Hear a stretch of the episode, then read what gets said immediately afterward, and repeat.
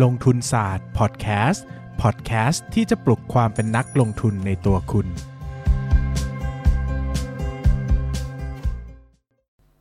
สวัสดีครับ ยินดีต้อนรับเข้าสู่รายการลงทุนศาสตร์พอดแคสต์รายการที่จะชวนทุกคนมาพัฒนาความรู้ด้านการเงินและการลงทุนไปด้วยกันวันนี้นะครับเป็นตอนพิเศษออกตัวก่อนนะครับ เนื่องจากวันที่ 21 ที่ผ่านมาเนี่ยนะครับผมได้ไปออกรายการ Set in the City นะครับ 2021 แล้วก็รู้สึกว่า เวลาผมตอบคำถามไปค่อนข้างเยอะนะครับ แล้วก็ค้นพบว่าเออ เนื้อหาในนั้นเนี่ยมันมีหลาย ๆ อย่างที่ผมคิดว่า มันดีมากนะครับ แล้วก็ไม่อยากจะให้มันผ่านไปเฉยๆนะครับ เพราะเชื่อว่าหลายคนน่าจะไม่ได้ฟังนะครับ ผมก็เลยขออนุญาตตัดตอนคือวันนั้นเนี่ยพลสัมภาษณ์เป็นคุณเคนนะครับจาก The Standard นะครับแล้วก็ผู้ตอบคำถามเนี่ยมีผมนะครับลงทุนศาสตร์เนอะแล้วก็มีคุณแท็ปรวิศจาก Mission to the Moon แล้วก็สีจันนะครับแล้วก็มีคุณทิปจาก Digital Tip นะครับเดี๋ยวผมจะขออนุญาตตัดตอนในส่วนที่เป็นของนักลงทุนมานะครับก็คือจะเป็นส่วนที่ผมให้คำตอบนะครับซึ่งผมได้ตอบไปหลายประเด็นมากนะครับตั้งแต่เรื่องของการเปลี่ยนแปลงในช่วง 2 ปีที่ผ่านมานะครับ การปรับพอร์ตของผมนะครับ มุมมองของผมต่อคริปโตเคอเรนซีนะครับ AI Metaverse ต่างๆนะครับ รวมไปถึงภาพในอนาคตการเปลี่ยนแปลงแนวทางการลงทุน แล้วก็มุมมองที่ผมอยากจะแบ่งปันให้กับนักลงทุนทุกคนนะครับ วันนี้ ตั้งใจว่าเดี๋ยวจะตัดมาเป็นพิเศษนะครับ เลือกแต่ส่วนที่มีประโยชน์เนื้อเนื้อเน้นๆมาให้นะครับ เพราะว่าเชื่อว่าหลายคนจะไม่ได้ฟังแต่วันนั้นผมคิดว่ามีหลายประเด็นมากๆ ที่อยากจะให้นักลงทุนในพศนี้นะครับในในในในปี 2021 นี้ที่กำลังจะเจอความเปลี่ยนแปลงมากมายมหาศาลเนี่ยได้ได้ทำความ เข้าใจแล้วก็อาจจะมีมุมมองใหม่ๆ จากการลงทุนที่ผมกำลังจะแบ่งปันนะครับยังไงก็ฝากทุกคนกับไว้กับเทปนี้ด้วยนะครับที่เราจะพูดถึงการเปลี่ยนแปลงที่นักลงทุนจะต้องเผชิญในปี 2021 และ going on นะครับก็สำหรับวันนี้ก็เชิญฟังสำหรับเซสชันพิเศษนี้ได้เลยครับ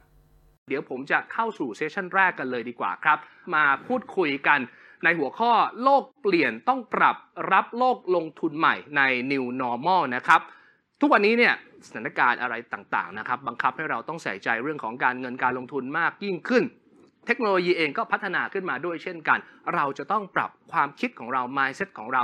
ไปในทิศทางไหนเนี่ยนะครับ วันนี้เดี๋ยวมาคุยกัน ผมขอแนะนำแขกรับเชิญกันก่อนนะครับ คุณกิติศักดิ์คงคานะครับ เป็นเจ้าของเพจลงทุนศาสตร์นะครับ แล้วเราก็เชิญคุณเคนนักรินนะครับ กรรมการผู้จัดการและบรรณาธิการบริหารของสำนักข่าวเดอะสแตนดาร์ดนะครับ เป็นคนมาชวนพูดคุยนะครับอะตอนนี้คุณเคนพร้อมแล้วนะครับ ทักทายกันสักหน่อยนะครับ สวัสดีคุณเคนนะครับ สวัสดีครับ สวัสดีครับ สวัสดีครับ อะอะก็เดี๋ยวเชิญเลยนะครับ ในช่วงนี้เดี๋ยวคงจะได้พูดคุยกัน เดี๋ยวผมก็ขอรับฟังด้วยนะครับ อยากจะปรับ mindset ในช่วงนี้เหมือนกันนะครับ เชิญเลยครับ ครับผม ขอบคุณนะครับ ขอบคุณมากและสวัสดีทุกท่านนะครับ ยินดีมากนะครับที่วันนี้ได้รับเกียรตินะครับมาเป็นคนในร่วมการเสวนาในวันนี้นะครับในงาน Set in the City 2021 นะครับแล้วผมชื่อหัวข้อที่ผมชอบมากเลยโลกเปลี่ยนต้องปรับรับโลกการลงทุนใหม่ในยุค New Normal นะครับปีที่แล้วเราพูดกันเรื่อง New Normal เยอะมาก ผมเชื่อว่าปีนี้ทุกคนเห็นแล้วนะครับว่า New Normal เกิดขึ้นจริงแล้ว และมันเป็น New Normal ที่เกิดซ้ำแล้วซ้ำเล่าคือเกิดทุกวัน เกิดทุกเดือน เกิดทุก 3 เดือนและเกิดทุกปี การเปลี่ยนแปลงเกิดขึ้นแบบ continuously จริง ๆ ไม่มีอะไรหยุดอยู่ที่เดิมแล้วนะครับ แล้วอย่างที่ทุกคนทราบครับว่าโควิดเนี่ยมันเป็นตัวเร่งปฏิกิริยานะครับ สิ่งที่น่าจะเกิดขึ้นสำหรับผมเนี่ยผมนึกว่าเมตาเวิร์สจะนานกว่านี้นะครับ ผมนึกว่าบล็อกเชนอะไรต่างๆ จะนานกว่านี้นะครับ ตอนนี้มันเกิดขึ้นแล้ววินาทีนี้วันนี้ เพราะฉะนั้นการเปลี่ยนแปลงที่เกิดขึ้นนั้น ไม่มีเหตุผลใดครับที่เราจะไม่ปรับ เพราะฉะนั้นเราต้องกล้าเปลี่ยนในวันนี้นะครับแล้วก็วิทยากรท่านนี้น่าจะให้มุมมองในการเปลี่ยนแปลงในแต่ละมุมในแต่ละมิติของท่านเองได้นะครับขออนุญาตไปที่คุณเบสครับคุณเบสเองเนี่ยก็อยู่ในแวดวงการลงทุนมานานนะครับผมก็ติดตามพอดแคสต์ของคุณเบสเช่นเดียวกัน แล้วก็เป็นเภสัชกรเหมือนกันด้วยนะครับอาจจะอยากให้แชร์นิดนึงครับว่าเราเห็นอะไรในการเปลี่ยนแปลงบ้าง ในฐานะที่เป็นนักลงทุนเองเนี่ย โอ้ ตอนนี้มันมีสินทรัพย์ใหม่ๆ เกิดขึ้นเต็มไปหมดเลย เราต้องปรับตัวไหม หรือว่าในแง่ของวิธีการกลยุทธ์ในการลงทุนเนี่ยมันต้องเปลี่ยนแปลงบ้างมีอะไรที่เรามองว่าเป็นความท้าทายและเป็นโอกาส สำหรับเราบ้างครับ สวัสดีครับคุณเคนนะครับสวัสดีคุณแท็บแล้วก็สวัสดีคุณทิพย์นะครับ ความจริงผมขอรีแคปประมาณ 2 ปีที่แล้วก่อนเนอะนะครับ จริง ๆ เนี่ยนักลงทุนเนี่ยจะพูดกันว่าวิกฤตนะวิกฤตตลาดหุ้นเนี่ยจะมาทุก 10 ปีนะผมพูดในในในหมวกนักลงทุนแล้วกันนะครับ ครั้งล่าสุดที่เป็นวิกฤตแบบ full option เลยเนี่ยน่าจะเป็นปี 2008 นะครับก็เป็นวิกฤต แฮมเบอร์เกอร์นะครับเป็นวิกฤตหนี้สินเชื่อบ้านในสหรัฐอเมริกานะครับปี 2015 เราเคยเจอครั้งหนึ่งนะครับราคาน้ำมันลงไปต่ำกว่า 30 ดอลลาร์ต่อบาร์เรลนะครับตอนนั้นตลาดหุ้นไทยลงมาประมาณ 1,200 จุดนะครับก็เป็นช่วงที่ คือคล้ายจะเป็นวิกฤตนะครับ แต่ตอนนั้นก็เรียกว่าเป็นวิกฤตเล็ก ๆ นะครับ หลังจาก 2015 มาเนี่ยนะครับ ตลาดหุ้นไทยเจอกับภาวะเศรษฐกิจที่อาจจะไม่ได้โตดีเท่าช่วงก่อนหน้านี้ที่ตลาดหุ้นเฟื่องฟูมากๆนะครับ เราก็เก่งกันไว้หลายวิกฤตนะ ถ้าใครอยู่ในตลาดหุ้นนะครับ จะเจอตั้งแต่วิกฤตนี่กรีซนะครับ วิกฤตธนาคารในเยอรมนีนะครับ วิกฤตอสังหาในประเทศจีนนะครับ โอ้โหเราก็คิดว่าจะเกิดวิกฤตนูวิกฤตนี้นะครับ แต่สิ่งที่เกิดขึ้นในประมาณ 2 ปีที่ผ่านมาเนี่ยผมว่ามันเป็นการพิสูจน์คำพูดของตลาดหุ้นหนึ่งที่อยู่มาแสนนานได้ดีมาก ๆนะครับว่าอะไรที่เราจะรู้ว่าจะเกิดเนี่ยมันไม่เกิดเป็นวิกฤตหรอกนะครับ ไม่ว่าจะเป็น .com สับพรามหรือต้มยำกุ้งเนี่ยมันเป็นประสบการณ์ใหม่ทั้งสิ้นที่เราไม่เคยเจอนะครับ พอเราเจอโควิด -19 ไปทีเดียวเนี่ยนะครับ ถ้านับเวลาจริง ๆ หลังจากที่โควิดเริ่มระบาดอย่างมี report ชัดเจนจากประเทศจีนนะครับ เราใช้เวลาประมาณ 3-4 เดือนเท่านั้นเองนะครับ ตลาดหุ้นไทยก็เข้าสู่วิกฤตแล้วนะครับ ตลาดหุ้นไทยเนี่ยลงมาทำจุดต่ำสุดที่ประมาณ 960 จุดนะครับ ผมอยู่ในตลาดหุ้นตลอดเวลานะครับ แล้วก็เกิดเซอร์กิตเบรกเกอร์ทั้งหมด 3 ครั้งนะครับ มี 2 วันที่เกิดติดกันนะครับ ตลาดหุ้นลงเป็นร้อยจุดนะครับ สิ่งนี้สำคัญมากๆนะผมอยากจะบอกว่า2ปีที่ผ่านมามันเป็นวิกฤตนะเรียกได้เต็มปากเต็มคำว่าคือวิกฤตเลยนะครับ สิ่งที่สำคัญคือเราต้องกลับไปถามตัวเองว่ากลยุทธ์การลงทุนเราเป็นแบบไหนนะครับ แล้วก็การจัดสรรพอร์ตโฟลิโอเราเป็นอย่างไรนะครับ ผมพูดเสมอว่านักลงทุนทุกคนเนี่ยจะประสบความสำเร็จได้นะครับ ก็ต่อเมื่อคุณมีกลยุทธ์การลงทุนที่แน่นอน จะซื้อหุ้นเมื่อไหร่ จะถือหุ้นอย่างไร และจะขายหุ้นเมื่อไหร่นะครับเพราะเมื่อเกิดวิกฤตนะซึ่งเป็นโอกาสที่หลายคนทวินหามากๆก็อยากจะเจอสักครั้งในชีวิตราคาหุ้นมันถูกมากนะครับเราจะค้นพบว่าหลายคนเนี่ยพอไม่มีกลยุทธ์ที่ชัดเจนแล้วเนี่ยเขาไม่สามารถซื้อหุ้นได้ถูกเวลาได้นะครับ ช่วงที่ผ่านมาตลาดหุ้นลงไปต่ำกว่า 1,000 จุดเนี่ยหุ้นราคาถูกเยอะมากนะครับ ก็ถ้าใครซื้อหุ้นในช่วงเวลานั้นนะครับ โดยการยึดมั่นในกลยุทธ์ที่ตัวเองยึดถือนะครับ หุ้นหลายตัวในตลาดหุ้นไทยให้ผลตอบแทน ถ้าถ้าถ้าซื้อทันในวันนั้นนะครับ หลายตัวมากๆนะน่าจะเกิน 50 ตัวได้ผลตอบแทนมากกว่า 100%นะครับ มีหุ้นที่ให้ผลตอบแทน 300% 400% 500%นะครับ หุ้นเดินเรือบางตัวให้ผลตอบแทน 1,000%นะครับ อันนี้เป็นโอกาสที่มาพร้อมวิกฤตนะครับ ซึ่งเราจะคว้าโอกาสนี้ไว้ได้เนี่ย เราต้องรู้ว่ากลยุทธ์การลงทุนเป็นอย่างไรนะครับ ซึ่งอันนี้เป็นสิ่งส่วนใหญ่ที่นักลงทุนจะเห็นนะครับ ผมจะพูดอย่างนี้นะครับว่า เทรนตลาดหุ้นเนี่ยมันไปพร้อมกัน2ขานะครับ ขาหนึ่งมันคือโลกเก่าที่เราเห็นว่าเกิดโควิด -19 นะแบบโดนปิดเมืองนะ อันนี้ก็เป็นสิ่งที่เห็นว่ามันเกิดวิกฤตจริงๆ ใน real sector real business นะครับ อย่างที่คุณแท็บหรือคุณทิพพูดมาว่าเออผู้บริโภคเปลี่ยนนะครับ ธุรกิจเปลี่ยนนะครับ แต่จริงๆยังมีอีกโลกหนึ่งที่ยังหมุนไปไม่หยุดนะครับก็คือโลกของ new economy หรือว่า new business ใหม่ๆนะครับพี่แท็บไปแตะนิดนึงแล้วนะครับเรื่องเกี่ยวกับรถยนต์ไฟฟ้านะครับแต่จริงยังมีเทรนที่สำคัญมากๆอีก 2 เทรนที่เกิดขึ้นในโลกนะครับก็คือเทรนของเรื่องคริปโตเคอเรนซีนะครับกับเทรนของเรื่อง AI นะครับซึ่ง AI เนี่ยคงอาจจะเข้าไปเกี่ยวโยงกับ Metaverse นะครับต่างๆ มากมาย ซึ่งจริงๆ 2 เทรนนี้เนี่ยเป็น 2 เทรนที่ผมเชื่อว่าหลีกเลี่ยงไม่ได้นะครับ เพราะว่าจริงๆ ตลาดทุนเกี่ยวข้องกับทุกอย่าง เพียงแต่เราไม่ได้จำเป็นจะต้องไปลงทุนในสินทรัพย์ทางเลือกโดยตรงก็ได้ เพียงแต่เราอาจจะต้องมองหน่อยว่าเทรนที่กำลังเกิดขึ้นเนี้ยน่าจะเป็นเทรนระยะสั้นหรือระยะยาว แล้วจะมีหุ้นตัวไหนได้ประโยชน์หรือเสียประโยชน์จาก เทรนเหล่านี้บ้างนะครับ ดังนั้นเนี่ยคงจะหลีกเลี่ยงไม่ได้ว่า เราจะมาลงทุนแต่โลกเก่าอย่างเดียวซื้อหุ้นเดิมๆ แล้วก็บอกว่าฉันจะไม่สนใจคริปโตเคอเรนซีเลย ฉันจะไม่สนใจเมตาเวิร์สไม่สนใจ autonomous car เลยอะไรอย่างเงี้ยมันคงเป็นไปไม่ได้เพราะว่าสุดท้ายแล้วมันมันเกี่ยวข้องสัมพันธ์กันหมดนะครับ ซึ่งเป็นช่วง 2 ปีที่ผ่านมาที่ถ้าจะสรุปสั้นๆนะครับก็คือว่า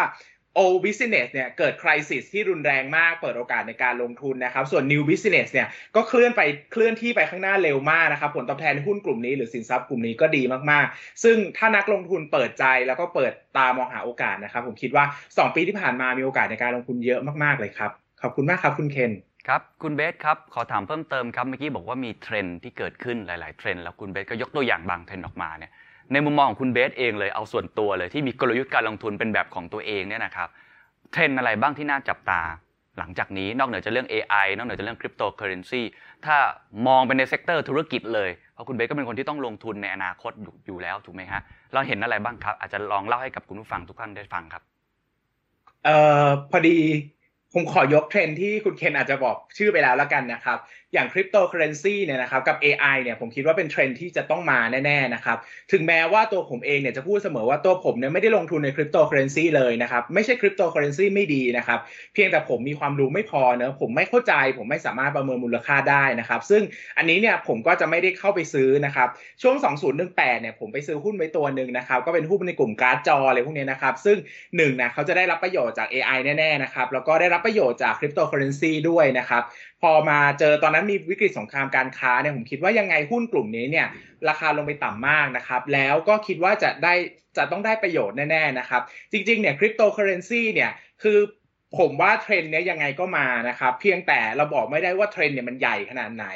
คือมันอาจจะเป็น niche market ก็ได้ คือมีคนกลุ่มหนึ่งที่ใช้ซื้อขายแลกเปลี่ยนกันจริง ๆ อันนี้ผมว่ามันจะต้องเกิดขึ้นแน่ๆนะครับ แต่มันจะไป go mass ไหมทั้งโลกจะใช้ไหมธนาคารกลางในแต่ละประเทศจะยอมรับไหมอันนี้ผมว่ามันยากเกิน เพราะว่ามีเรื่องของการเมืองสังคมอะไรหลาย ๆ อย่างมาเกี่ยวข้องนะครับแต่ถามว่าถ้าเรามองใน sector ตลาด niche เนี่ยแล้วเราเชื่อว่ามันจะเป็นไปได้จริงเนี่ยเราก็ต้องรีบซื้อตั้งแต่มูลค่าเนี่ยมันยังไปไม่ถึงตลาด global หมายถึงว่าคนยังมองภาพว่ามันเป็นสิ่งเล็ก ๆ น้อย ๆ เท่านั้นนะครับ คือหมายถึงว่าเทรนที่ดีเนี่ยมันควรจะมาตั้งแต่ 3-4 ปีที่แล้วนะครับ ซึ่งสิ่งที่เกิดขึ้นนะครับก็คือว่าหุ้นตัวนั้นที่ผมซื้อเนี่ยก็ 2 ปี อันนี้เป็นปีที่ 3 นะครับ ผลตอบแทนก็ขึ้นมา 10 เด้งนะครับ คือผลตอบแทน 900%นะครับ เมื่อประมาณ 2-3วันที่ผ่านมาเองนะครับ ก็เป็นช่วงที่ดีในการซื้อหุ้น New Economy นะครับ ถามว่าวันนี้ถ้าจะต้องซื้อหุ้นสักตัว หรือว่าลงทุนในหุ้นสักอย่างเนี่ย ผมบอกว่า ถ้าไปดูในหุ้นกลุ่ม New Economy เนี่ยราคาจะค่อนข้างแพงพอสมควรนะครับ เพราะว่าตลาดเนี่ยรับรู้มา3ถึง5ปีแล้วนะ คือหมายถึงว่าเทรนด์คริปโตเคอเรนซีหรือว่าเทรนด์ AI เนี่ยไม่ได้เพิ่งมานะครับ มาตั้งแต่ปี 2018 2017 นะครับ ผมซื้อหุ้นตัวนี้ปี 2018 นะครับ ซึ่งเทรนด์ AI เนี่ยมาก่อนปี 2018 ตั้งหลายปีนะครับ ดังนั้นเนี่ยเทรนด์เหล่านี้มันเกิดมานานมาก แล้วตลาดรับรู้ไปนานมากแล้วนะครับ เทรนด์อีกอย่างหนึ่งที่ผมรู้สึกว่ามันจะต้องกลับมานะครับ เพียงแต่อาจจะฟังแล้วไม่ได้เป็นเทรนด์ที่ดูหรูหราเท่าไหร่นะครับก็คือเทรนของการกลับมาของ old economy อีกครั้งนะครับ ช่วงที่ผ่านมาเราเจอความซบเซาทั้งเรื่องของพฤติกรรมผู้บริโภคนะครับทำให้กดราคาหุ้นกลุ่มนี้ลงไปต่ำมากนะครับหุ้นกลุ่มท่องเที่ยวนะครับ ซึ่งผมพูดถึง global นะทั้งโลกเนี่ยเราจะเห็นภาพว่าหุ้นกลุ่มนี้ใน 2 ปีที่ผ่านมาเนี่ยผลตอบแทนแย่มากนะครับยังไงเนี่ย New Economy ตอนนี้เนี่ยผมคิดว่าเทรนเนี่ยมันตอบสนองกันไปเยอะแล้วนะครับ ถ้าจะหาหุ้นหรือว่าหาเทรนการลงทุน อันนี้มองในเชิงของความเป็นนักลงทุนที่ต้องสนใจเรื่องมูลค่าพื้นฐานบ้างนนะครับ ผมว่า O Economy ตอนนี้มีความน่าสนใจสูง เพราะว่าเชื่อว่าอีกไม่นานตัวของวัคซีนต่างๆ หรือว่าการเปิดเมืองเนี่ยก็น่าจะมีความชัดเจนมากขึ้นนะครับเราน่าจะเห็นโอกาสในการลงทุนของการฟื้นตัวของภาคบริโภคมากขึ้นครับ ประมาณนี้ครับ ขอบคุณมากครับ เห็นภาพมากขึ้นเลยนะครับ ว่าตัว New Economy ไม่ได้หมายความว่าคุณต้องไปลงในตัว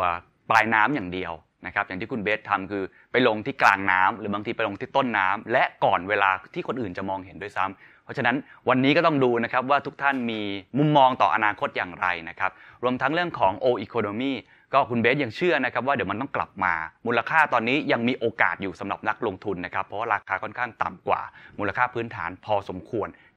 นักลงทุนต้อง transform ตัวเองไหมครับต้อง transform ตัวเองเรามีกลยุทธ์แบบเดิมที่คุณเบสใช้มานานเป็น 10 ปีเนี่ยเราต้องเปลี่ยนไหมหรือจริงๆนักลงทุนมุมมองในการ transform ในการปรับตัว ให้เท่าทันกับเทรนด์ของโลกอย่างว่ามันเปลี่ยนเร็วเหลือเกินเนี่ยตัวคุณเบสเองเปลี่ยนอะไรบ้างครับก็คือต้องเล่าอย่างนี้นะครับว่าสมัยก่อนเนี่ยเราจะเข้าใจว่าความรู้ด้านการลงทุนเนี่ยเป็น solid หมายถึงว่ามันเปลี่ยนแปลงน้อยมากนะครับ หลักการลงทุนมันเปลี่ยนแปลงน้อยมากนะครับ เราเข้าใจแบบนี้มาตลอดนะครับ เพราะว่า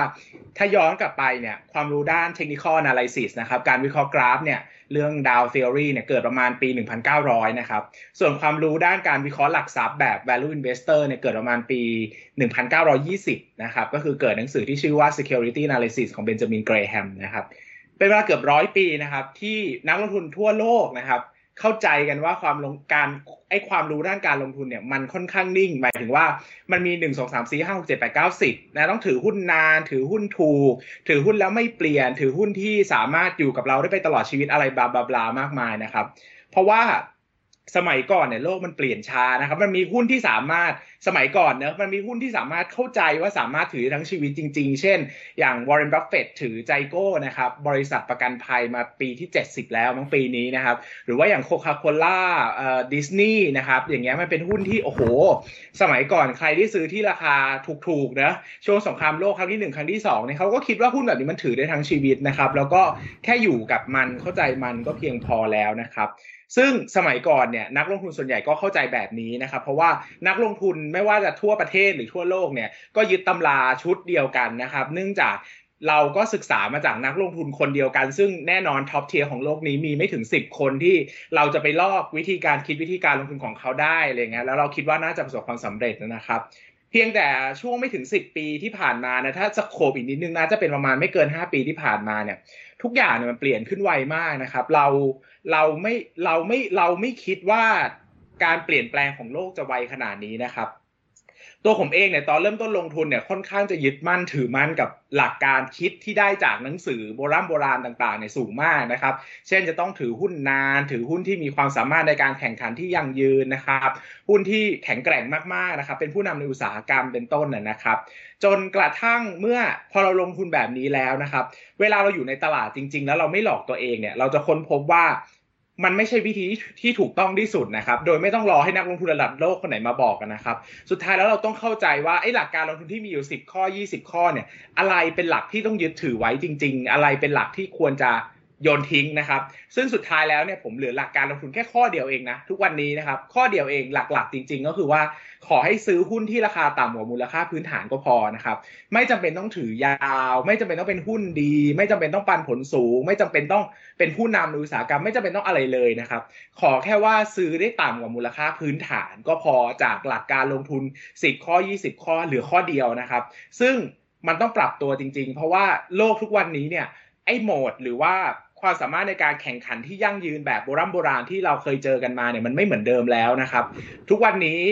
ถามว่าถ้าคุณอยากจะถือหุ้นสักตัวหนึ่งระหว่าง Facebook กับโคคาโคล่าเนี่ย ถามว่าอะไรมีความสามารถในการแข่งขันที่ยั่งยืนกว่ากันเนี่ย ผมว่านักนักลงทุนทุกวันนี้ตอบยากมากนะครับ เพราะว่าโลกมันเปลี่ยนเนาะสำคัญคือเราต้องปรับเทรนด์การลงทุนของตัวเองด้วย ซึ่งเรื่องนี้สำคัญมากเพราะว่าโลกลงทุนมันเปลี่ยนทุกวัน แล้วมันไม่มีใครมานั่งบอกแล้วว่า คุณจะต้องเปลี่ยนนะ คุณจะต้องเปลี่ยนนะนะครับ สุดท้ายเราอยู่ในตลาดเราต้องค้นพบด้วยตัวเองว่า ถึงเวลาที่จะต้องเปลี่ยนแล้วนะครับ โดยเฉพาะ ไอ้ความรู้ใหม่ ๆ หรือความเข้าใจใหม่ ๆ เนี่ย มันไปขัดกับความเชื่อการลงทุนแบบที่เราล่ำเรียนมาสม่ำเสมอตลอดระยะเวลา 5 ปี 10 ปีที่ผ่านมาเนี่ยมันเป็นการทำลายตัวเองแล้วสร้างขึ้นใหม่ ซึ่งตรงนี้สำคัญนะครับ 1. พอเราเปลี่ยนตัวเองด้านการลงทุนเปลี่ยนกลยุทธ์เปลี่ยนทุกอย่างแล้วเนี่ย อีกสิ่งหนึ่งที่ไม่เปลี่ยนไม่ได้เลย คือการยอมรับต่อโลกนะครับนักลงทุนสมัยเก่าเนี่ยจะค่อนข้างโฟกัสไปที่ o business นะครับเลือกอยู่กับโลกแคบๆของตัวเองเนอะอันนี้พูดตรงๆ หมายถึงว่า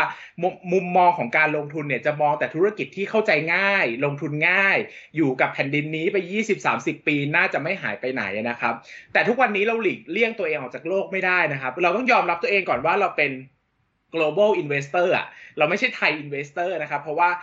ทุกเหตุการณ์ที่เกิดขึ้นบนโลกใบนี้นะไม่ว่าจะเกิดปัญหาขึ้นที่ประเทศไหนเนี่ย มันส่งผลต่อการลงทุนของเราหมดเลยนะครับ ถ้าเรา ไม่เลือกที่จะรับเนี่ยเราจะได้แต่ข้อเสียคือได้รับแต่ผลกระทบอย่างเดียว แต่ถ้าเราเลือกที่จะรับความจริงข้อนี้ด้วยแล้วเปิดหูเปิดตาออกไปมองข้างนอกบ้างเนี่ย เราจะได้ข้อดีของมันด้วย เราจะมองเห็นโอกาสการลงทุนใหม่ๆ ซึ่งไม่ได้หมายความว่าเป็นหุ้นต่างประเทศอย่างเดียวนะครับ หุ้นหลาย ๆ อย่างเนี่ยในประเทศไทยเนี่ยก็ได้รับผลประโยชน์จากเมกะเทรนต่าง ๆ ในโลกใบนี้นะครับ ซึ่งถ้าแต่ก่อนเรามองว่าเฮ้ยเราไม่เชี่ยวชาญ เราไม่เก่งอยู่นอกความสามารถของเรา เราไม่อ่านไม่สนใจเนี่ยเราก็จะล้อสิ่งเหล่านี้ไปเลยนะครับ ซึ่ง 3-4 ปีที่ผ่านมาเนี่ยหุ้นกลุ่มดิจิตอลหุ้นกลุ่มที่เป็นได้รับผลประโยชน์จากกลุ่ม IT AI ทั้งหลายมันขึ้นเยอะมากนะครับ ซึ่งหลายเทรนด์ผมเชื่อว่าเป็นเทรนด์ชั่วคราว แต่หลายเทรนด์ผมเชื่อว่าเป็นเทรนด์ถาวรเนอะอย่างเช่นอย่าง Facebook Google อะไรอย่างเงี้ยผมเชื่อว่า เทรนด์การการซื้อของออนไลน์เนี่ยเป็นเทรนด์ที่จะอยู่กับเราน่าจะตลอดไปแล้ว มันน่าจะไม่เราไม่สามารถย้อนเวลากลับไปสู่ระบบดั้งเดิมในการซื้อขายผ่านร้านค้าปลีกแบบเดิมๆร้อยเปอร์เซ็นต์ได้แล้วนะครับดังนั้นเนี่ยนักลงทุนถ้าไม่ยอมเปิดใจยอมรับศึกษาสิ่งอะไรใหม่ๆเลยเนี่ยเราจะลอสทุกอย่างไปเลย แล้วเราจะไม่เห็นภาพการเปลี่ยนแปลงด้วยนะครับจริง ๆ แล้วเนี่ยในองค์กรมันเปลี่ยนเยอะมากนะครับเรามองจากสายตานักลงทุนข้างนอกเข้าไปเนี่ยถ้าเรายังยึดติดกับ mindset แบบเดิมๆว่าเฮ้ยธุรกิจเก่งนะธุรกิจมีความสามามารถในการแข่งขัน โดยเลือกที่จะลืมมองความความเปลี่ยนแปลงของโลกไปเนี่ย เราจะไม่เห็นเทรดหรือว่าภัยคุกคามที่เขากำลังเจออยู่ว่าเขากำลังหมุนตามโลกไม่ทันนะ มันก็จะกลายเป็นการหลอกตัวเองไปอีกสุดท้าย เราก็จะเสียหายจากการไม่ยอมรับตัวเองนะครับ ซึ่งผมว่าเรื่องเหล่านี้ถ้าเปลี่ยนแปลงเร็วอะ เราจะสามารถเข้ากับโลกการลงทุนสมัยใหม่ได้เร็วมากขึ้น แต่ถ้าเราเปลี่ยนแปลงช้า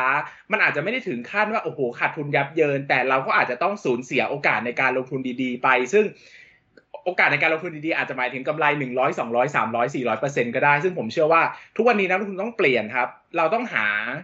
เราต้องเปิดใจแล้วก็ยอมรับว่าตัวเองเป็น global investor ได้แล้ว แล้วก็เอาหลักการลงทุนที่ไม่จำเป็นทิ้งไปซะเก็บไว้แต่แก่น เพื่อที่จะก้าวไปสู่โลกใหม่ในการลงทุนให้ได้ครับ ครับประมาณนี้ขอบคุณคครับรับ ผมคิดว่ามีมีสองมุมที่น่าสนใจนะครับ อันที่หนึ่งคือตัวอุตสาหกรรมใหม่ ๆ ตัวธุรกิจใหม่ ๆ หรือว่าตัวเป้า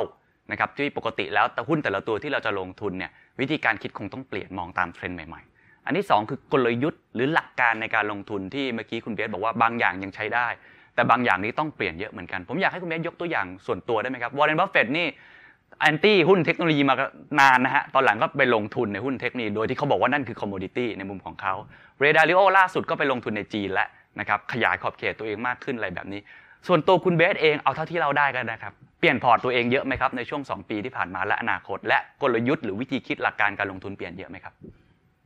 เล่าเล่าอย่างนี้แล้วกันนะครับว่าอาจจะเกิน 2 ปีนิดนึงนะครับ เพราะว่าช่วงต้นปี 2018เนี่ยผมรู้สึกว่าหาหุ้นไทยลงยากมากนะครับ เนื่องจากหนึ่งเนี่ยตอนนั้นเราก็เจอปัญหาที่เศรษฐกิจโตไม่ค่อยดีเท่าไหร่นะครับแล้วก็มูลค่าเนี่ยค่อนข้างแพงนะตอนนั้นตลาดหุ้นอยู่ที่ 1,700 จุดนะครับในขณะที่ GDP โตประมาณ 2-3%เนี่ย ผมหาหุ้นลงทุนไม่ได้นะครับ ต้น 2018เนี่ยจำได้เลยสัญญากับตัวเองว่า วันที่ 1 มกราคม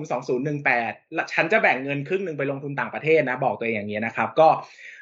ก็ย้ายเงินครึ่งหนึ่งไปลงต่างประเทศนะครับ ซึ่งก็เป็นเป็นช่วงเวลาที่ดีมากนะครับ ผมไปลงทุนหุ้นต่างประเทศประมาณ ตีกลมๆสัก 12 ตัวนะครับ ได้ผลตอบแทนเกิน 100%เนี่ยประมาณ 10 ตัวนะครับ มีหุ้น 10 เด้ง หุ้น 7 เด้ง หุ้น 6 เด้ง 5 เด้ง 4 เด้งนะ มาจากทั้งประเทศที่เป็น New Economy นะครับ เช่นจีนนะครับ เช่นสหรัฐอเมริกา หรือหุ้นที่เป็น Old Economy นะครับ อย่างประเทศอย่างเวียดนามหรือฟิลิปปินส์นะครับ ซึ่งพอร์ตการลงทุนต่างประเทศเนี่ยโตมาประมาณ 2-3 เท่าภายในเวลา 3 ปีนะครับ ซึ่งให้ผลตอบแทนทบต้นในสูงมากๆประมาณ 60-70%ต่อปีนะครับ แต่ถามว่าในตลาดหุ้นไทยเนี่ย มีปัญหาไหมผมก็จะบอกว่าช่วงเวลาที่ผ่านมาในช่วงต้น 2018 มีปัญหาว่ามูลค่ามันแพงนะครับ เพราะว่าราคาตลาดดัชนีตลาดหุ้นมันค่อนข้างสูงนะครับ ตอนนั้นมันต้อง selective buy มากๆ แล้วมันหาตัวซื้อได้ยากมากนะครับ แต่พอช่วงที่ลงมาต่ำพันเนี่ย ผมก็กวาดซื้อตลาดหุ้นไทยเละเทะเลยนะครับ มีเงินเท่าไหร่นี่คือ ซื้อแบบซื้อทุกวันลงอีกซื้ออีกลงอีกซื้ออีกนะครับ ซึ่งก็ให้ผลตอบแทนเกิน 100%ประมาณ 3 ตัวนะครับภายในเวลา 2 ปีที่ผ่านมานะครับ ดังนั้นเนี่ย ถ้าจะถ้าจะให้สรุปง่ายๆว่า 2 ปีที่ผ่านมาเนี่ยเปลี่ยนพอร์ตยังไงได้บ้างนะครับหนึ่งคือผมอยากจะสรุปง่ายๆอย่างนี้ว่าผมไม่ได้มองแล้วว่าอันไหนเป็นเงินต่างประเทศเงินไทยหมายถึงว่าผมจะแบ่งเงินไปครึ่งๆนะครับผมมองว่าทั้งหมดเนี่ยมันคือกระดานการลงทุนหมดเลย เราไม่ต้องไปสนใจหรอกว่าอันไหนคือหุ้นไทยหุ้นต่างประเทศเรามองแค่ว่าโอกาสการลงทุนอยู่ที่ไหนอะหาไปเรื่อยๆ อ่านไปเรื่อยๆนะครับวันนี้ผมก็ยังอ่านทั้งหุ้นไทยแล้วก็ยังอ่านทั้งหุ้นต่างประเทศนะครับเพียงแต่ด้วยด้วย ด้วยเขาเรียกว่าอะไรอะเนเจอร์หรือว่าธรรมชาติของผมเนี่ยจะมีข้อเสียนิดนึงคือเป็นคนชอบถือหุ้นนานหน่อย คือไม่ไม่ชอบถือหุ้นที่ต้องเปลี่ยนตัวบ่อยๆเช่นเปลี่ยนทุก 3 เดือน 6 เดือนเนี่ยผมรู้สึกเหนื่อยในการหาใหม่กว่าจะหาหุ้นซื้อได้ตัวหนึ่งในสำหรับผมมันยากมากนะครับ ผมก็จะใช้วิธีว่าพยายามจะเลือกหาหุ้นที่มันมีรันเวย์ยาวๆมีโอกาสการเติบโตยาวๆนะครับซึ่ง ส่วนใหญ่หุ้นเหล่านี้เนี่ยมันก็ไปเจออยู่ที่ต่างประเทศค่อนข้างเยอะนะครับหุ้นไทยเนี่ยก็ยังมีพอแต่ส่วนใหญ่ก็ยังซื้อซื้อเมื่อถูกนะครับ แล้วก็เมื่อขึ้นมาเนี่ยอาจจะต้องพิจารณาเปลี่ยนตัว เพราะว่าหุ้นไทยเนี่ยเรายังเจอปัญหาเรื่องว่าตัวเศรษฐกิจเนี่ยมันอาจจะยังไม่ได้เติบโตดีมากนะครับดังนั้นอาจจะต้องซื้อเป็นหุ้นเล็ก หรือหุ้นกลางหรือเปล่านะครับ ซึ่ง ภายใน 2 ปีที่ผ่านมานี่เปลี่ยนเยอะมากครับ พอร์ตผมทุกวันนี้เนี่ยไม่เหมือนกับอดีตเลยนะครับ เพราะว่าซื้อหุ้นใน New Economy หลายตัว แล้วก็ไปซื้อหุ้นที่ประเทศใหม่ๆ แล้วก็สุดท้ายแล้วผมไม่ได้ไม่ได้มี border หรือว่าไม่ได้มีกำแพงว่าเฮ้ยนี่หุ้นไทยนะจะซื้อหุ้นไทยไม่เกินกี่เปอร์เซ็นต์ซื้อหุ้นนอกไม่เกินกี่เปอร์เซ็นต์ทุกตัวคือหุ้นหมดนะครับถ้ามองในแบบนี้เป็น global investor เนี่ยผมว่าโอกาสการลงทุนมันทั่วโลกมันมีหุ้นเป็นหมื่นตัวนะครับแล้วมันมีมันมีหุ้นเด้งทุกปีอยู่แล้ว มันมีโอกาสให้เราลงทุนเสมอครับ ครับขอบคุณครับโอ้ชอบมากนะครับว่ากระดานหุ้นตอนนี้มันเป็นกระดานเดียวกันทั้งโลกแล้ว ไม่จำเป็นต้องแบ่งแยกนะครับแต่หลักการยังใช้ได้อยู่นะครับหุ้นราคาที่ถูกนะอันนี้ก็เป็นวิธีคิดของอคุณเบสลงทุนศาสตร์นะครับเชื่อแล้วครับว่าศาสตร์แห่งการลงทุนของคุณเบสที่น่าสนใจจริงๆนะครับความยากที่สุดเอาประสบการณ์ตัวเองก็ได้นะครับ ในการฉันคิดและว่าพอร์ตของฉันที่ทำมาอย่างยาวนานกำไรมาตลอดเนี่ยฉันต้องเปลี่ยนแล้วแหละ หลังจากนี้อะมันไม่เหมือนเดิมแล้ว ตอนนั้นมันยากที่สุดคืออะไรหรือคำแนะนำกับ คนที่ลงทุนอยู่ในปัจจุบันนี้ทั้งมือใหม่ หรือว่าจะเป็นมือเก๋าสุดๆนะครับที่ทุกคนก็มองเห็นแล้วว่ามันต้องปรับเปลี่ยนอะไรสักอย่างหนึ่งเนี่ยอยากจะแนะนำอะไรให้เขาสามารถเปลี่ยนได้ หรือว่าทำการ transform ตัวเองได้อย่าง smooth ที่สุดเหมือนที่กับคุณเบสที่ทำได้แล้วครับผมอยากจะพูดอย่างนี้ว่าสิ่งสำคัญที่สุดที่ทำให้นักลงทุนส่วนใหญ่เนี่ยประสบปัญหาในการเปลี่ยนแปลงตัวเองเนาะก็อาจจะเหมือนกับทั้งในมุมมองคุณแท็บแล้วก็คุณทิพย์นะครับก็คือเรื่องของ status quo bias นะครับ คือ ถ้าเราเปลี่ยนแปลงตัวเองแล้วมันพลาดเนี่ย เราจะรู้สึกเจ็บปวดกว่า เราไม่ทำอะไรเลยแล้วพลาด สมมุติว่าเราขับรถอยู่เลนหนึ่งอย่างเงี้ย แล้วเราเห็นแล้วว่าเลนข้างๆดูว่าง แต่เราไม่เปลี่ยนไปอะไรเงี้ย สมมติถ้าเราเปลี่ยนไปแล้วรถติดเนี่ย เราจะรู้สึกแย่มาก แย่มากกว่าอยู่เลนเดิมรถติด เพราะเรารู้สึกว่าเราเปลี่ยนแปลงตัวเองแล้ว แล้วก็ยังรับความผิดพลาดอีกนะครับ ไอ้ความอคติง่ายๆในใจแบบนี้นะ ซึ่งเป็นทุกเรื่องนะครับ มันไม่จำเป็นจะต้องเกี่ยวกับการลงทุนการทำธุรกิจมันเป็นมันเป็นอคติที่เป็นแบบเบสิกพื้นฐานในจิตใจเราเลยนะหมายถึงว่าไปทำกับการใช้ชีวิตอะไรอย่างเงี้ยเราก็เจอนะครับ มันทำให้เราไม่ค่อยอยากเปลี่ยนแปลงตัวเองเท่าไหร่นะครับ โดยเฉพาะอย่างนักลงทุนเนี่ยต้องเข้าใจว่าสมมติว่าทุกวันนี้เนี่ยเขาไปลงทุนในที่ที่นี้นะสมมติถูกยกตัวอย่างว่าไปที่เขาบอกว่าเขามี เขามีบึงเล็ก ๆ อยู่บึงหนึ่งที่เขาจะไปจับปลาทุกวันอย่างเงี้ยเขาไปจับปลาวันเนี้ยเขาได้ปลาวันละตัวกลับมาพอกินเนี่ยเขาก็รู้สึกว่าเอ้ยเขาก็มีความสุขแล้วนี่เขาก็กินอิ่มใช่ไหมครับ แต่มีคนมาบอกเขาว่าเฮ้ยฝั่งนู้นมีทะเลนะใหญ่มากเลยนะครับ คุณเอาแห่ไปจับอวนไปจับได้ปลาวันละหลายตัวเลยนะนะครับนักลงทุนจำนวนมากเนี่ยก็จะรู้สึกว่ามันเสี่ยงจังเลยกับการไป ถ้าไปแล้วมันจับไม่ได้ล่ะ มีคนไปจับกันเยอะแยะเลยนะครับ ถ้าอยู่ที่เก่าเนี่ยก็กินปลาวันละตัวเนี่ยมันก็อิ่มแล้วใช่ไหมครับ ซึ่งอันนี้มันเป็นเหมือนลักษณะของการลงทุนเลยคือนักลงทุนเนี่ยมักจะมองในสิ่งที่ตัวเองได้รับมา เช่น ปีนี้ฉันได้กำไรกี่เปอร์เซ็นต์ห้าเปอร์เซ็นต์สิบเปอร์เซ็นต์บางคนอาจจะได้เยอะหน่อยนะครับ แต่เราไม่ได้ตั้งคำถามว่าแล้วอะไรบ้างที่เราไม่ได้ได้รับมาจากการลงทุน เช่น เฮ้ย จริง ๆ แล้ว SET Index ทั้งปีเนี่ยมันผลตอบแทนมันเท่าไหร่หรือว่า global trend โลกใบนี้มันหมุนไปอย่างไรดาวโจนส์ขึ้นมาเท่าไหร่ หรือว่าหุ้นที่มันเป็นหุ้นแบเบอร์ที่หลายคนก็รู้จักเนี่ยมันขึ้นมากี่เปอร์เซ็นต์ พอเราไม่เอาตัวเองไปเจอสถานที่ใหม่ๆเนี่ยเราก็จะเข้าใจว่าพื้นที่เดิมๆของเราเนี่ยมันคือ comfort zone แล้วแหละ มันทำให้เราได้ผลตอบแทนที่ดีแล้วแหละ ซึ่งถ้ามันเป็นสมัยก่อนที่เทรนด์มันเปลี่ยนช้ามากนะครับโอ้โหกว่าจะเกิดอะไรขึ้นแต่ละทีในโลกใช้เวลาเป็น 10 ปี 20 ปีเนี่ยคุณจะจับปลาที่เดิมทั้งชีวิตเนี่ยก็แทบไม่ได้รับผลกระทบอะไรเลย เพราะว่า พอแก่ตัวลงคุณก็อาจจะไม่ต้องกินปลาทั้งตัวก็ได้ คุณอาจจะกินปลาสองวันตัวก็ได้เพราะคุณกินน้อยลงอะไรอย่างนี้ใช่ไหมครับแต่ทุกวันนี้โลกมันเปลี่ยนเร็วมาก จนกระทั่งถ้าสองสามปีเนี่ย ถ้าคุณไม่ย้ายที่จับปลาเนี่ย คุณก็จะค้นพบแล้วนะว่าคุณจะไม่เหลือปลากิน ซึ่งทุกวันนี้เทรนด์มันเป็นแบบนี้แล้วหมายถึงว่าถึงแม้ว่าจะย้ายไปที่ทะเลสาบแห่งใหม่เนี่ย คุณก็อาจจะต้องย้ายอีก ในปีข้างหน้าหรือว่าคุณอาจจะต้องย้ายที่ตลอดเวลานะครับ ซึ่งด้วยธรรมชาติของนักลงทุนเนี่ย มักจะไม่ใช่มักคนส่วนใหญ่จะไม่ใช่เป็นคนที่เปลี่ยนแปลงตัวเองได้ง่าย หรือว่าปรับตัวอะไรได้เร็วขนาดนั้นนะครับ ก็อันนี้เป็นสิ่งสำคัญคือ เราจะต้องรู้ก่อนว่าเรามีจุดอ่อนอะไร แล้วก็เราต้องรู้ก่อนว่าเราไม่รู้อะไรนะครับ สิ่งสำคัญคือต้องปรับตัวเข้ากับเทรนโลกให้เร็วเทรนธุรกิจใหม่ ๆ ให้เร็ว แล้วก็อย่าอย่ามีอคติในใจว่าเฮ้ยเรื่องนี้เราไม่เก่ง เรื่องนี้เราไม่ถนัด เรื่องนี้เราไม่เชี่ยวชาญนะครับ ก็คงจะต้องศึกษาไปก่อนเรียนรู้ไปก่อนพอเราเก่งมีความรู้มากขึ้นเรื่อยๆนะครับ เราจะเริ่มเข้าใจแล้วว่าอะไรอะที่เรายังไม่รู้แล้วก็อะไรที่เรายังทำไม่ได้อยู่บ้างนะครับ แต่ถ้าเราไม่เปิดใจศึกษาอะไรใหม่ ๆ เลยเนี่ย มันก็จะกลายเป็นเหมือนเอ่ออยู่ใน อยู่ใน filter bubble เนอะมันก็จะอยู่ในวงแคบๆ ที่เราก็จะอยู่กับกลุ่มคนเดิมๆ ข้อมูลข่าวสารเดิมๆ นักลงทุนเดิมๆ แล้วก็คุยกันเองว่า เฮ้ย เราก็ได้ผลตอบแทนดีนะ ปีนี้หาหุ้นเด้งได้ตัวหนึ่งด้วยอะไรเงี้ยนะครับ แต่เราไม่ได้หันไปมองว่าโลกข้างนอกเป็นยังไง และไอ้หุ้นเด้งที่เราได้มาในปีนี้สมมติ ผมสมัยก่อนลงทุนหุ้นโรงพยาบาลเก่งมากเลยนะ ดู OPD IPD ดูชาร์ตเนี่ยดูจำนวนยอดคนไข้ต่อวันการขึ้นราคายาค่าประกันสังคม ดูตึกใหม่ดูจำนวนเคสเนี่ยโอ้ทำนายกำไรออกมาซื้อลงทุนที ผมได้หุ้นเด้งจากกลุ่มโรงพยาบาลเป็นสิบสิบตัวเลยนะครับ คือได้เยอะมากแล้วก็เชี่ยวชาญหุ้นกลุ่มนี้มากนะครับ แต่ทุกวันนี้มันแบบมันช้ามากแล้วคือโรงพยาบาลผลกำไรเติบโตช้ามาก ซึ่งถ้าเราจะรอลงทุนในหุ้นกลุ่มนี้ ตลอดไปปีนี้อาจจะไม่ได้ผลตอบแทนเลยก็ได้เงี้ยถ้าถ้าเราไม่ destroy ตัวเองไม่ทำลายตัวเองก่อนเนี่ย เราจะพัฒนาตัวเองไม่ได้ เราจะไม่กล้าไปหาโลกใหม่ๆ เช่น ไม่กล้าไปหาหุ้นกลุ่มที่เป็น IT หุ้นกลุ่มดิจิตอลหุ้นที่เป็นคริปโตเคอร์เรนซีเป็น AI ที่เกี่ยวข้องกันอะไรเงี้ยนะครับ สุดท้ายแล้วผมต้อง สิ่งสำคัญที่สุดผมว่าแล้วมันก็ยากที่สุดเลยนะ คือการยอมรับก่อนว่าตัวเองจะต้องเปลี่ยนแปลงหรือตัวเองยังไม่รู้อะไรบ้าง อย่า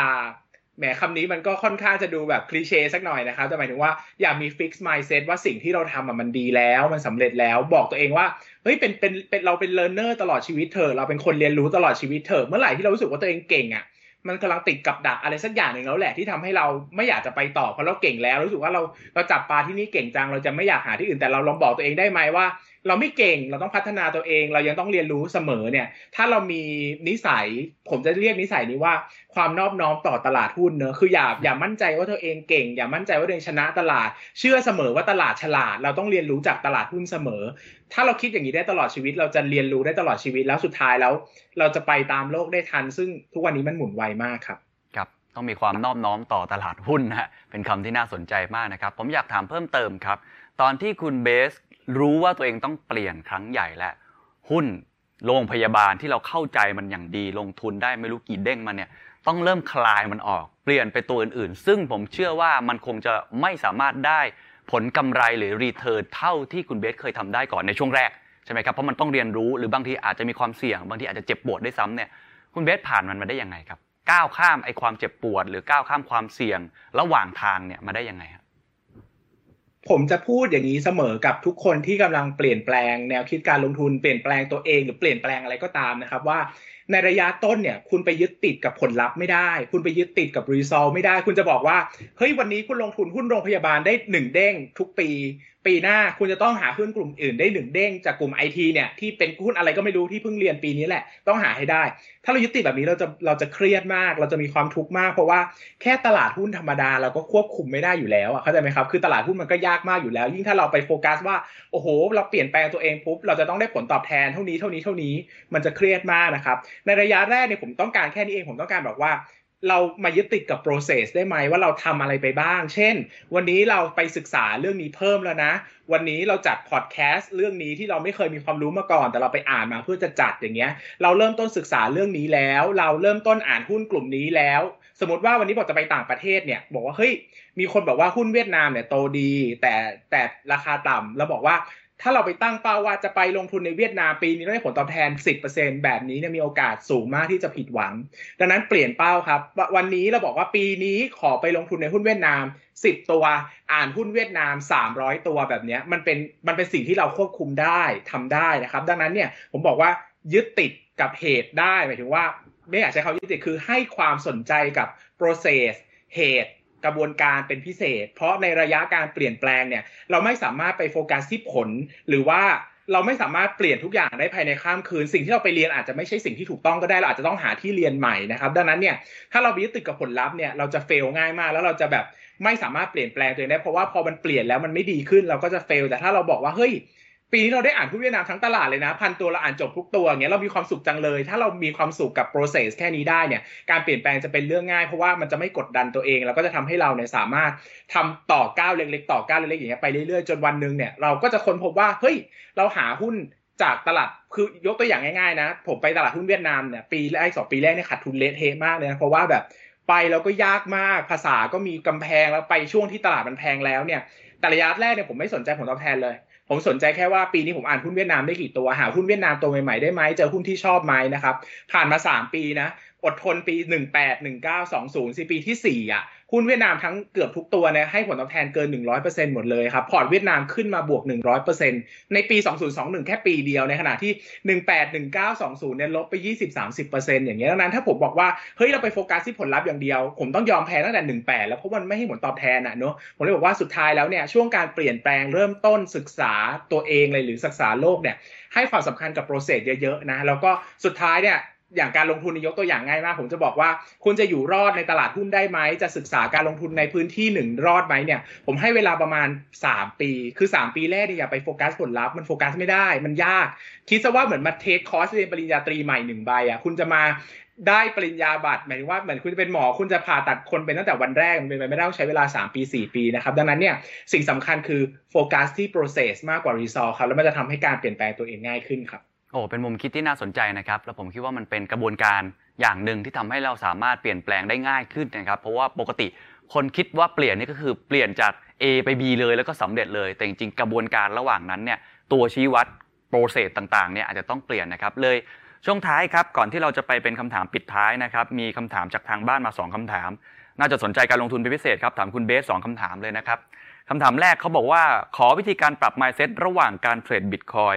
กับการลงทุนครับอันนี้ผมก็ไม่แน่ใจว่ามุมคำถามเขาหมายความว่ายังไงอะไม่แน่ใจคุณเบสพอที่จะมีมุมตอบไหมครับ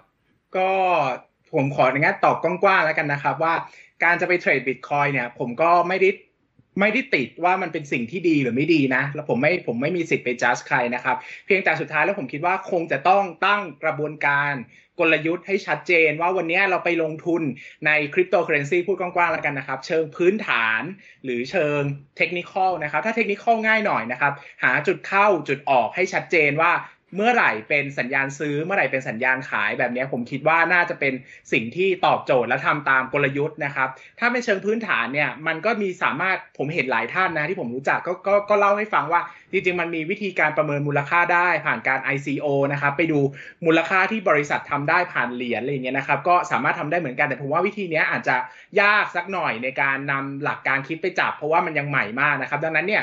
ไปลงทุนในคริปโตเคอเรนซีเนี่ยผมขออย่างเดียวคือมีวินัยนะครับ จะเทรดก็เทรดแบบมีวินัย มีเหตุผลในการเข้าและออกให้ชัดเจนว่าจะใช้ indicator ตัวไหนใช้สัญญาณซื้ออะไรใช้สัญญาณขายอะไรนะครับ แล้วถ้าเป็นนักลงทุนอยู่ก่อน บอกว่าอยากสนใจคริปโต คิดว่าคริปโตเนี่ยจะเป็นอนาคตเงินตราหนึ่งในโลกนี้ คิดว่าอยากลงทุนเนี่ยผมบอกว่า ผมก็ไม่ได้ติดไม่ได้ห้าม แต่ผมบอกว่าก็จัดสรรพอร์ตตามความสบายใจที่จะไป ผมว่าสิ่งนี้สำคัญที่สุด ถ้าเรารู้สึกว่ามันยังใหม่อยู่อาจจะแบ่งพอร์ตไปเพียง 1% 5%ของเงินลงทุนที่มีอยู่ก็ได้นะครับเพียงไปทำความรู้จักมันก่อนอย่างผมไปหุ้นต่างประเทศแรกๆเนี่ยผมก็ไปลงทุนไม่เยอะหรอกครับ อาจจะแค่ นิดๆหน่อยๆช่วงแรกที่ไปก็ค่อยๆ คือโอนเงินไปเยอะก็ค่อยๆใส่ค่อยๆสะสมนะครับ ดังนั้นเนี่ยปรับคือหลักการคิดอะมันเหมือนกับหลักการลงทุนในหุ้นเลยนะครับหนึ่งคือคุณจะต้องเข้าใจเรื่อง portfolio management นะครับว่าจะทำยังไงให้ไม่หมดหน้าตักไม่สูญเงินจนหมดนะครับสองก็คือว่าจะต้องเข้าใจกลยุทธ์การซื้อขายก่อนว่าจะซื้อเมื่อไหร่ถือเมื่อไหร่ขายอย่างไรนะครับ และสามเนี่ย ก็อย่างที่บอกคือว่าอย่ามี fixed mindset นะครับอย่าไปตั้งอคติกับเรื่องใดเรื่องหนึ่งนะครับมองให้มันเป็นสินทรัพย์ประเภทหนึ่ง มองเป็นทองคำมองเป็นสินทรัพย์อย่างอื่นก็ได้นะครับ มันก็อาจจะมีความสบายใจในการในการเทรดหรือการลงทุนมากขึ้นครับขออนุญาตตอบประมาณนี้แล้วกันครับครับขอบคุณครับมีคำถามหนึ่งครับถามคุณเบสเช่นกันนะครับน่าจะต่อยอดจากเมื่อกี้ด้วยครับแต่ถามกว้างขึ้นนะครับมีวิธีไหนในการประเมินราคาหุ้นที่แท้จริงบ้างครับอาจจะตอบเป็นหลักการสั้นๆ ก็ได้ครับ ได้ครับ ก็จริงๆ แล้วประเมินมูลค่าหุ้นเนี่ยเราสามารถทำได้ 4 วิธีนะครับ ดูจากสินทรัพย์ ดูจากกำไร ดูจากเงินปันผล แล้วก็ดูจากกระแสเงินสดนะครับ แต่วิธีที่ง่ายที่สุดนะครับ แล้วก็แนะนำให้ใช้ที่สุดคือดูจากกำไรนะครับ เพราะว่าเหตุผลหลักง่ายมากคือตลาดประมาณ 70-80%ดูจากกำไรเป็นต้นนะครับ ดูจากกำไรเป็นหลักนะครับ ดังนั้นเนี่ยวิธีจะหามูลค่าหุ้นให้ง่ายที่สุดก็คือหากำไรของเขาให้ได้นะครับ แล้วก็ไปคูณกับ PE ที่เหมาะสมนะครับ price per earning ratio นะครับ เราจะได้ มูลค่ากิจการออกมานะครับ ซึ่งเวลาเราไปเจอหุ้นใหม่ๆ เช่นหุ้นที่เป็นเทคโนโลยีนะครับเราอาจจะเจอว่าไม่มีกำไรหรือกำไรน้อยมากเนี่ยเราอาจจะต้องทำการ forecast ไปในอนาคต 5 ปี 10 ปีข้างหน้า เมื่อบริษัทนี้ประสบความสำเร็จแล้วทำธุรกิจได้เต็มศักยภาพแล้วเขาจะมีกำไรเท่าไหร่นะครับก็จะได้มูลค่ากำไรของอนาคตนะครับคูณ PE นะครับเป็นมูลค่ากิจการในอนาคต หลังจากนั้นก็คิด ลดนะครับ discount value มานะครับ อันนี้ก็ต้องไปศึกษาเรื่อง time value of money นะครับ หรือว่าอัตราคิดลดตามเวลานะครับ ปรับมูลค่าในอนาคตกลับมาเป็นปัจจุบันนะครับ เราก็จะได้มูลค่าของสินทรัพย์ในปัจจุบันครับ โอ้ขอบคุณครับ ตอบแบบกระชับกระชับ แต่ว่าได้ใจความมากนะครับ ผมขอถามปิดท้ายแล้วกันนะครับ เวลาจริงๆเราหมดแล้ว แต่ว่าเชื่อว่าหัวข้อมีประโยชน์นะครับ แล้วคนสนใจเลยอยากจะจบท้ายด้วยคำถามนี้นะครับว่า ถ้าเลือกได้ว่าต้องลงทุนกับอะไรสักอย่างหนึ่ง เพื่อสอดรับกับความเปลี่ยนแปลง ต่อสู้กับความเปลี่ยนแปลง หรือกลายเป็นผู้ชนะแห่งความเปลี่ยนแปลง ไม่จะเป็นต้องเป็นหัวข้อตามเซตก็ได้นะครับ คือลงทุนเรื่องหุ้นหรือเงินอย่างเดียวเนี่ยจะลงทุนอะไรครับ ขอแค่คำตอบเดียวนะครับ ในปัจจุบันนี้ที่คิดว่าคุ้มค่าที่สุด เพราะการลงทุนนี้มันคือการเลือกใช่ไหมครับ ว่าเราจะเลือกลงทุนหรือไม่เลือกลงทุนอะไรนะครับ คุณเบสเชิญเลยครับ ก็ผมขอตอบว่าสิ่งสำคัญที่สุดก็สำหรับผมคือ ผมเชื่อว่ายังเป็นการลงทุนในทัศนคติของตัวเองนะครับ หมายถึงว่า ผมอาจจะไม่ได้ไปโฟกัสเรื่องว่าจะต้องเรียนรู้อะไรมากมายนักนะในมุมในมุมมองของคำตอบนี้นะครับ เพียงแต่สิ่งสำคัญที่สุดอะคือทัศนคติของเราก่อนว่า ผมยังพูดเสมอว่าการนอบน้อมต่อตลาดหุ้น หรือว่าการนอบน้อมต่อโลกใบนี้ แล้วยังคิดว่าตัวเองเนี่ยไม่ได้เป็น the top of the world นะครับหมายถึงว่าไม่ได้เก่งที่สุด ไม่ได้ฉลาดที่สุดยังจะต้องเรียนรู้ยังจะต้องทำความเข้าใจโลกอยู่เสมอเนี่ยสิ่งนี้เนี่ยจะทำให้เราเนี่ยอยู่กับโลกใบนี้ได้ ได้อย่างมีความสุขและมีประสิทธิภาพหนึ่งคือเราจะเปลี่ยนแปลงตัวเองเข้าหาโลกได้สองคือพอเราไม่ได้เก่งที่สุด ไม่ได้ฉลาดที่สุด ไม่ได้ประสบความสำเร็จที่สุดเนี่ยเราจะมีความสุขกับการอยู่บนโลกด้วยเพราะว่าเราต้องยอมรับแล้วว่าเราไม่ได้สมบูรณ์แบบไม่ได้เพอร์เฟกอะไรเงี้ยนะครับดังนั้นเนี่ยผมคิดว่า ถ้าเป็นผมนะ ผมก็จะเลือกลงทุนกับทัศนคติตัวเอง คือ อยากจะพัฒนาทัศนคติตัวเอง หรือให้ความสำคัญกับการเปลี่ยนแปลง หรือดูแลทัศนคติของตัวเองเนี่ยให้มันอัปทูเดตให้มันทันโลก ให้มันอยู่กับสังคมได้และต้องอยู่อย่างมีความสุขด้วยสุดท้ายแล้วเนี่ยผมเชื่อว่าทุกการเปลี่ยนแปลงเนี่ยมันยากเสมอดังนั้นเนี่ยถ้าเรามีทัศนคติมีมุมมองต่อมันว่าเราจะมีความสุข เราจะอยู่กับมันด้วยความเข้าใจเนี่ย ผมคิดว่ามันจะเป็นทางเลือกในการเปลี่ยนแปลงที่ดีที่สุดครับ ขอบคุณครับลงทุนกับทัศนคตินะครับ ผมคิดว่าน่าจะเป็นความรู้แรงบันดาลใจดีๆนะครับให้กับคุณผู้ฟังทุกท่านกับเซสชั่นโลกเปลี่ยนต้องปรับรับโลกลงทุนใหม่ใน New Normal นะครับไม่ว่าจะเป็นลงทุนในทัศนคติ ลงทุนในความรู้ ลงทุนในผู้คน ผมแถมอีกเรื่องหนึ่งแล้วกันสำหรับส่วนตัวผม ลงทุนในเวลาครับสินทรัพย์ที่มีค่าที่สุดอย่างหนึ่งก็คือเวลาและผมเชื่อว่าที่เราพูดคุยกันนี้เป็นเวลาที่มีค่าจริง ๆ ต้องขอขอบคุณนะครับที่เสียสละเวลามาแลกเปลี่ยนความคิดกันนะครับขอบคุณมากครับ อย่าลืมกดติดตามลงทุนศาสตร์ในช่องทาง podcast player ที่คุณใช้ แล้วกลับมาปลุกความเป็นนักลงทุนกันใหม่ในลงทุนศาสตร์พอดแคสต์